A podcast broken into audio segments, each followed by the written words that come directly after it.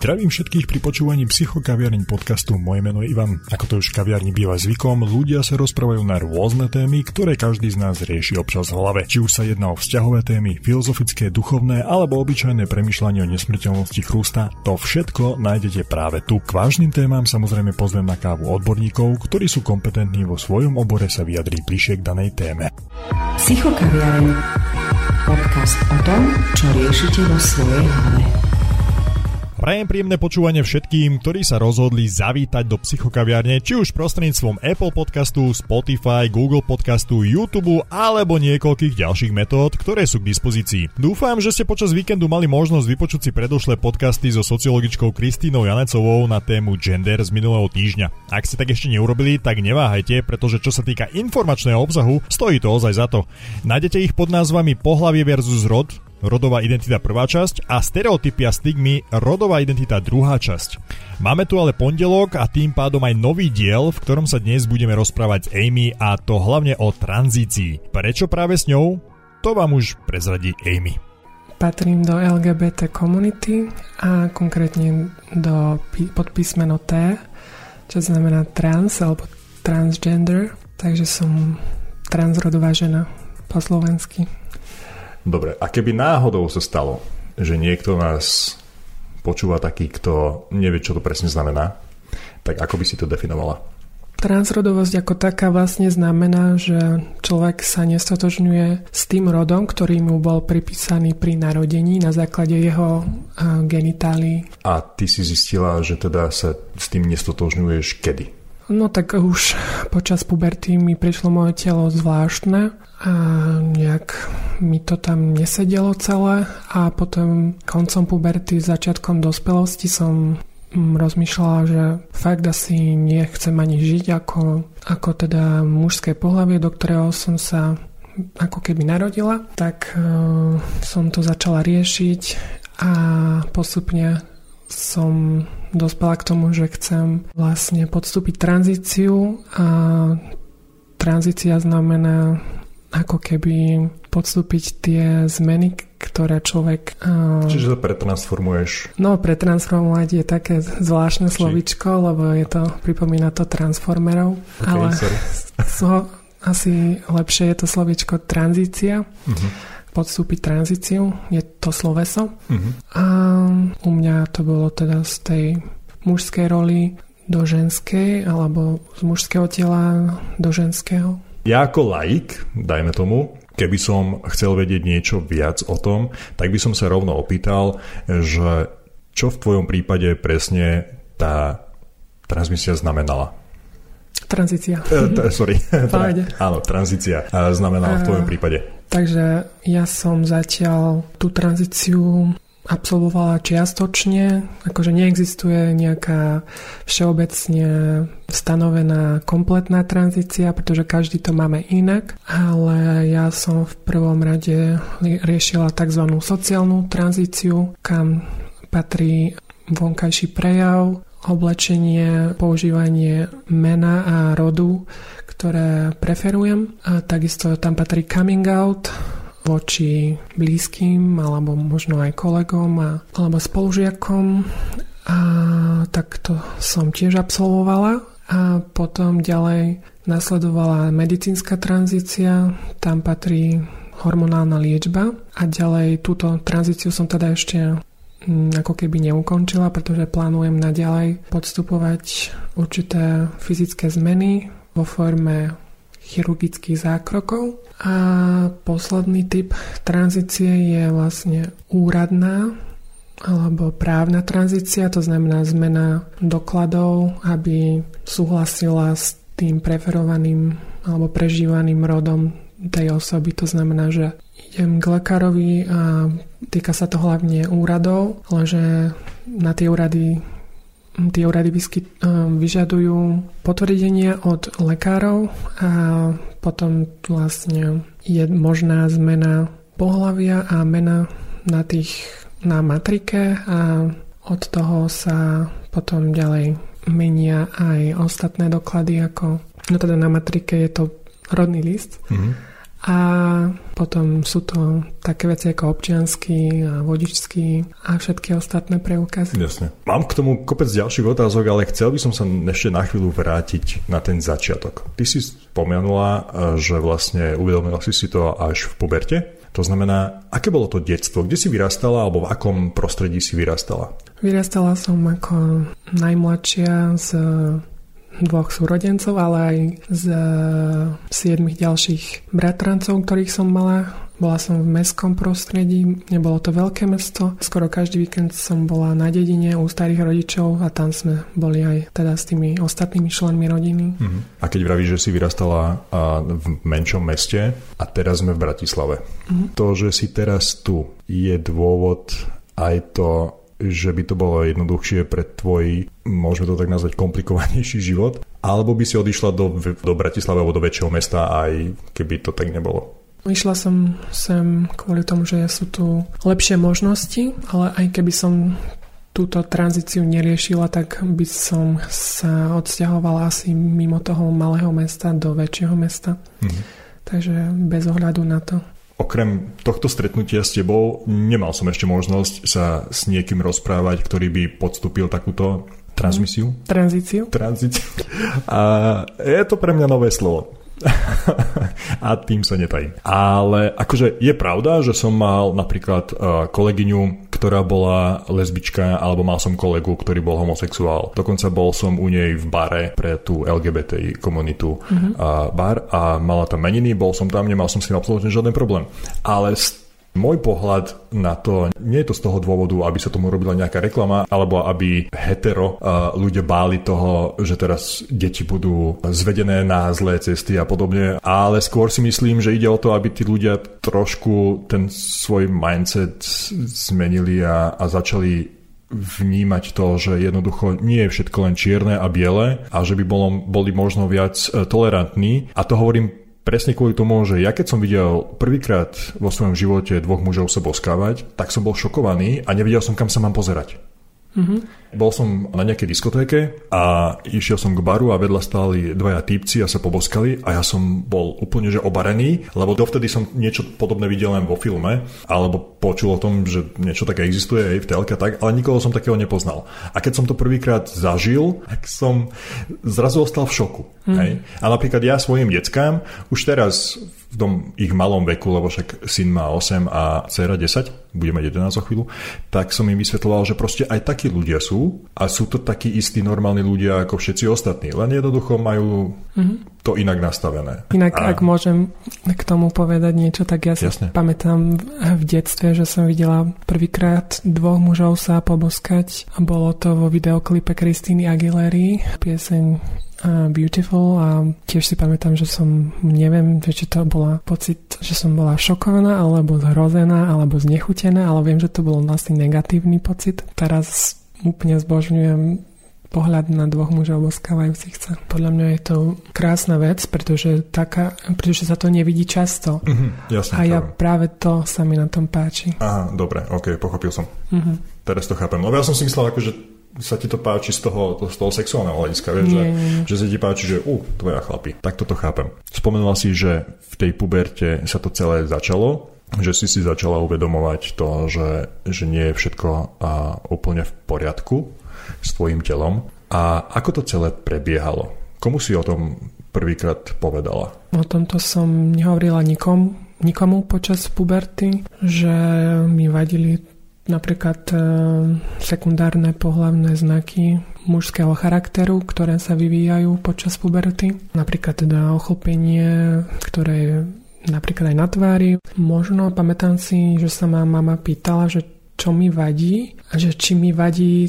dospievanie sa ma pýtala a ja som sa jej náspäť opýtala, že aké spievanie, to si okay. pamätám taký moment, že ja som nepochopila, že čo sa ma pýta, ale ona asi myslela to dospievanie v podobe tej puberty mužskej. Mm-hmm. Ale ja som bola asi príliš uzatvorená osoba na to, aby som to s ňou riešila. Mm-hmm. Mala si nejakú kamošku alebo nejakého kamoša, ktorému si sa počas tej puberty zverila? Telo som neriešila počas puberty s nikým, iba z, teda ani sama so sebou v podstate. Mhm. Jedine, čo som riešila počas puberty, bola orientácia, ktorá vtedy bola akože, keďže som ešte bola v tej mužskej roli, tak vtedy bola homosexuálna tá orientácia, tak to bola tiež akože veľká vec pre okolie. Mm-hmm. Najskôr teda s kamarátmi a kamarátkami, až potom s rodičmi. Mm-hmm. Už v dospelosti vlastne s rodičmi. Tvoj taký ten dospievajúci život začínal ako homosexuál. Áno. Aké si mala skúsenosti ako homosexuál so svojím okolím alebo so spoločnosťou vo všeobecnosti? Na Slovensku je to ťažké byť gejom, ale našťastie moje okolie moji kamaráti to vnímali väčšinou pozitívne. Moja rodina to tiež vzala viac pozitívne než negatívne. Ja som najväčší problém videla v tom hľadaní si partnera, čo je ešte stále môj aktuálny problém, alebo ako by som to nazvala. Mm-hmm. Takže toho partnera som si nevedela nájsť ani vtedy. A, a tak. A myslíš, že bolo to ťažšie vtedy, alebo je to ťažšie teraz? Vieš to porovnať? Myslím, že teraz je to ešte o niečo ťažšie. OK. Keď teda vravíš, že, že rodina to zobrala v pohode, ako reagovala tvoja rodina potom, keď si vlastne zistila, že ty vlastne ani nie si homosexuál? Tak to bolo pár rokov neskôr, keď som im to povedala. V spočiatku najhoršia reakcia bola z maminej strany a z členov rodiny z maminej strany, takže tam to bolo trošku sklamanie, ale nebola som, ne, nemala som veľké očakávania, pretože som už dopredu tušila, že asi to nebude moc rúžová situácia.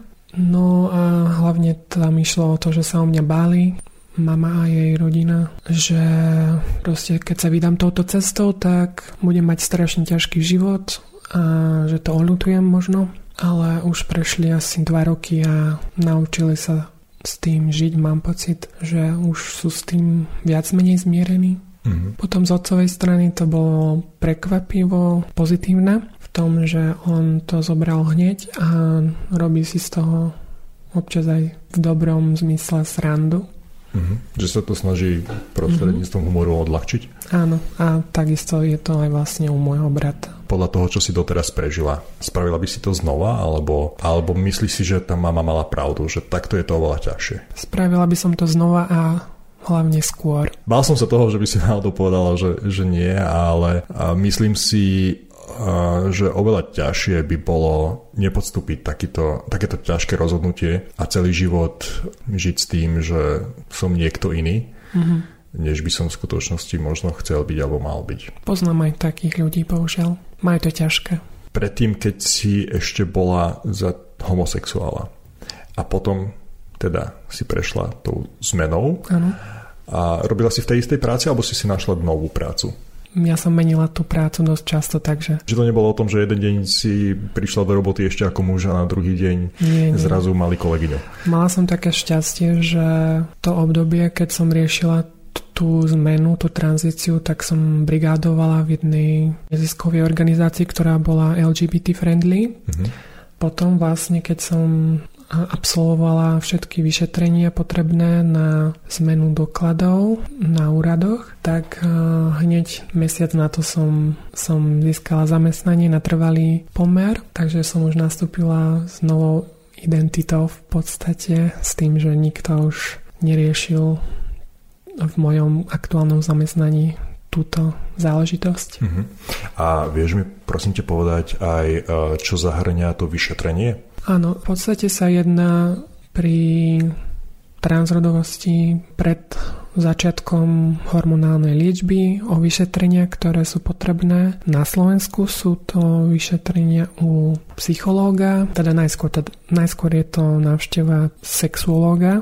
Ten vás potom odporúči ďalej. Musíte absolvovať psychologické vyšetrenie, genetické vyšetrenie, urologické alebo ginekologické vyšetrenie podľa genitálií a napokon je to endokrinologické vyšetrenie a potom už pokiaľ všetko prebehne v poriadku, tak nasleduje hormonálna liečba. Keď sa teraz teda bavíme o tej, o tej komunite a o priateľoch, o kolegoch a tak ďalej, máš viac uh, priateľov z tej komunity, alebo je to také, že 50 na 50, alebo že sa proste dokážeš nechcem použiť slovo integrovať, lebo tak znie to strašne, hej, ale že či, sa, či sú ľudia na Slovensku predsa len, či sa nájdú takí, ktorí to jednoducho dokážu prijať a, a dokážu ťa prijať medzi seba, aj napriek tomu, že si možno iná mm. než oni a nemajú s tým problém, alebo je to tak, ako si to myslím,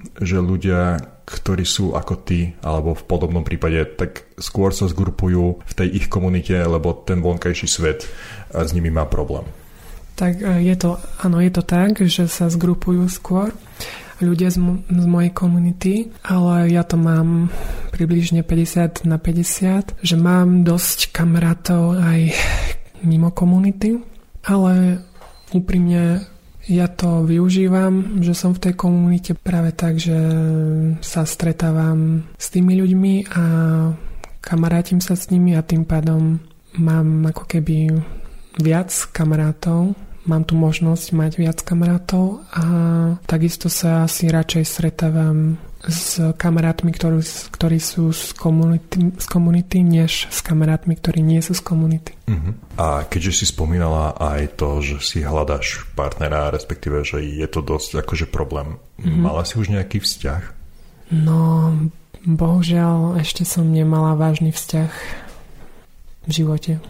Nevážny? No, taký mesačný, takú aféru, takto áno, ale uh-huh to bolo už dávnejšie a neviem, ako to brala tá druhá strana, takže, ona to, takže možno to z tej druhej strany ani nebola aféra, len možno nejaké rande, ktoré sa udialo viackrát. No, ale z mojej strany to bola taká, taký ľahší vzťah alebo aféra. Mm-hmm. Čiže si tomu dávala trošku väčšiu nádej. Áno. Čo by si poradila ľuďom, ženám, mužom, ktorí riešia takýto vnútorný boj v sebe? Čo ti pomohlo sa rozhodnúť, že ideš do toho?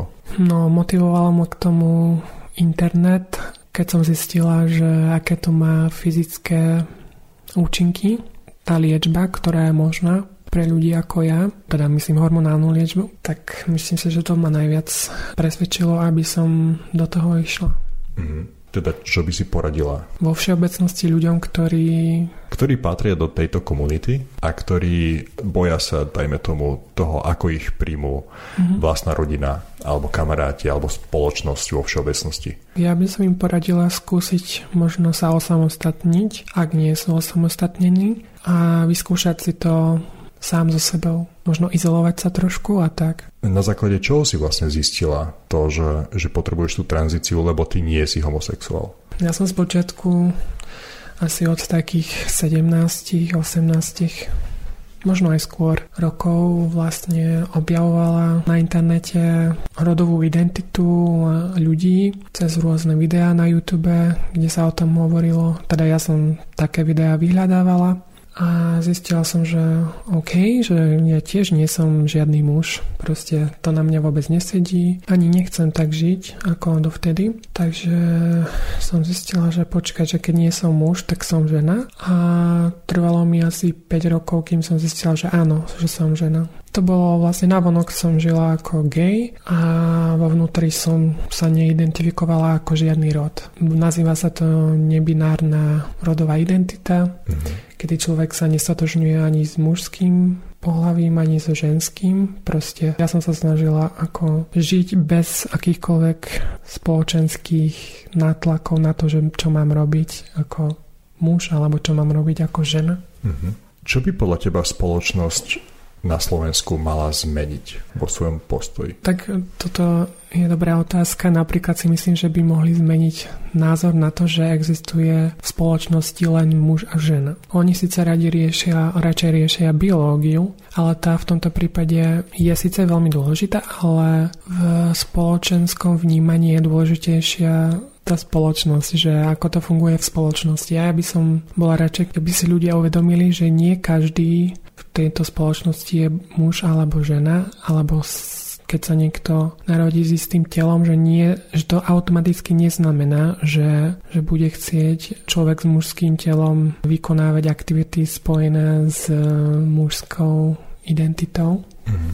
Možno to bude človek, ktorý nebude mať ani ženskú identitu, ani mužskú. Bol by som rád, keby niekto ako ty to znamená kompetentná osoba, ktorá vie porozprávať o tom, že ako módny trend vybrať si, si myslím, tak ťažký život mm-hmm. nie je zrovna to, čo by som chcel. Ten život, už len keď si vezmeš toho partnera, že nájsť si partnera je dosť ťažké. Je si myslím dosť ťažké to, aby si s tým človek, ktorý niečím takým podobným prechádza, či už teda ako sme sa bavili o gejoch, lesbičkách, alebo ako v tvojom prípade, že si transžena mm-hmm. a nie je úplne najjednoduchšie výjsť tým na verejnosť mm-hmm. hej, a, a oboznámiť tým, dajme tomu rodičov alebo kamarátov a podobne. Argumenty tohto typu, že je to trendy a prídu mi strašne prízemné, proste ja sa s týmto nedokážem stotožniť s takýmito, ani neviem ako to nazvať, proste Vieš, čo myslím? Áno, ja si myslím, že si to na začiatku nedokonale vystihol tým, že si povedal, že kto by si vybral dobrovoľne taký ťažký, náročný život. A preto by som chcel, aby, aby práve človek ako ty skúsil tým ľuďom trošku otvoriť oči a im vysvetliť, že ako sa veci majú uh-huh. a že možno občas by sa mali zamyslieť nad tým, ako rozmýšľajú alebo, alebo čo rozprávajú medzi sebou, alebo mala si niekedy napríklad zlú skúsenosť s tým, že v spoločnosti boli nemiestne narážky na teba? Uh-huh, áno. Mám konkretizovať? Ak chceš, môžeš, ak nechceš, nemusíš. Nebolo to nič hrozné. Bolo to aj na internete, ale aj osobne.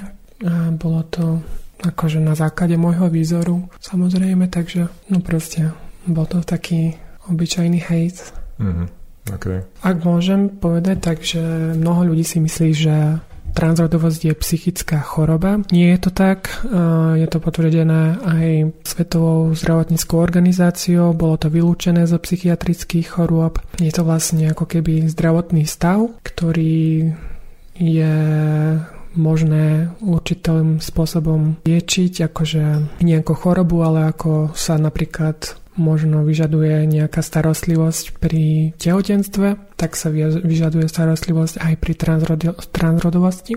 Takisto mnoho transrodových ľudí má psychické problémy, ale oni si to, mnoho ľudí si to zamieňa, že, že oni sú trans, že akože niekto je trans, pretože je psychicky chorý. Ale v skutočnosti trans ľudia častokrát majú psychické choroby, pretože je ťažké pre nich žiť život ako trans človek. Ak chápeš to?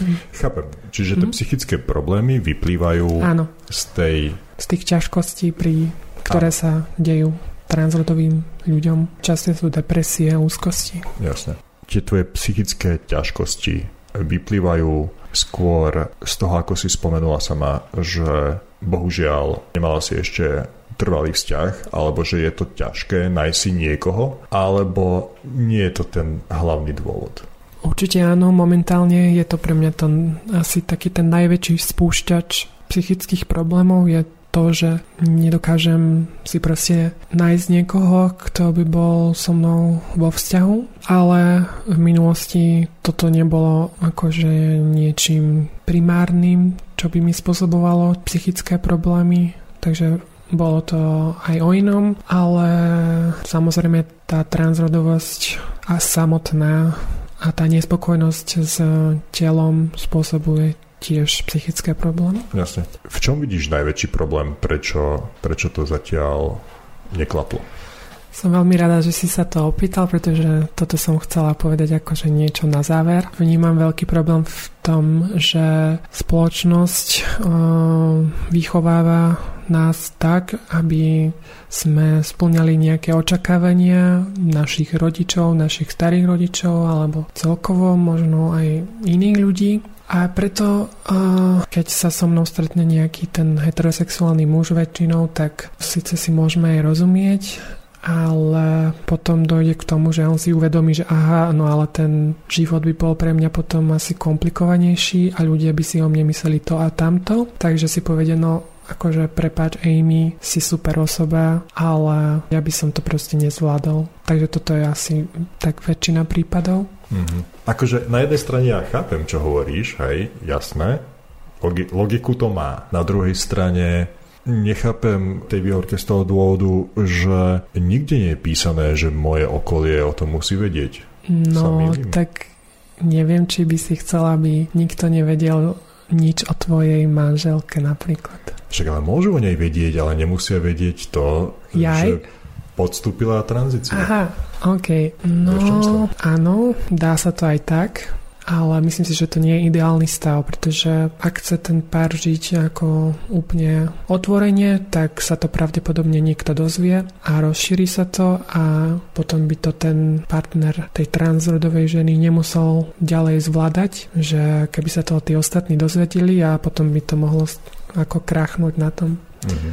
Takže vždy je lepšie, keď aspoň tá, tí jeho najbližší by vedeli o tom, mm. si myslím aby, aby sa predišlo nejakým mm, nepríjemným situáciám v budúcnosti. Jasne. Čokoľvek, čo by si ešte chcela na záver povedať, odkázať, teraz máš príležitosť. Ja ďakujem veľmi pekne za rozhovor a bolo to príjemné a dúfam, že, sa, že si sa ty aj poslu, poslucháči dozvedeli niečo nové. Možno, ak by mal niekto otázky, záujem sa niečo dozvedieť, že niečomu nebolo jasné, tak ma môže na Instagrame kontaktovať. Okay. Ja ti ďakujem rovnako. Bolo to príjemný rozhovor, aj keď mám trošku pocit, že si bola uh, nervózna mm. z toho. Pôsobíš tak na mňa.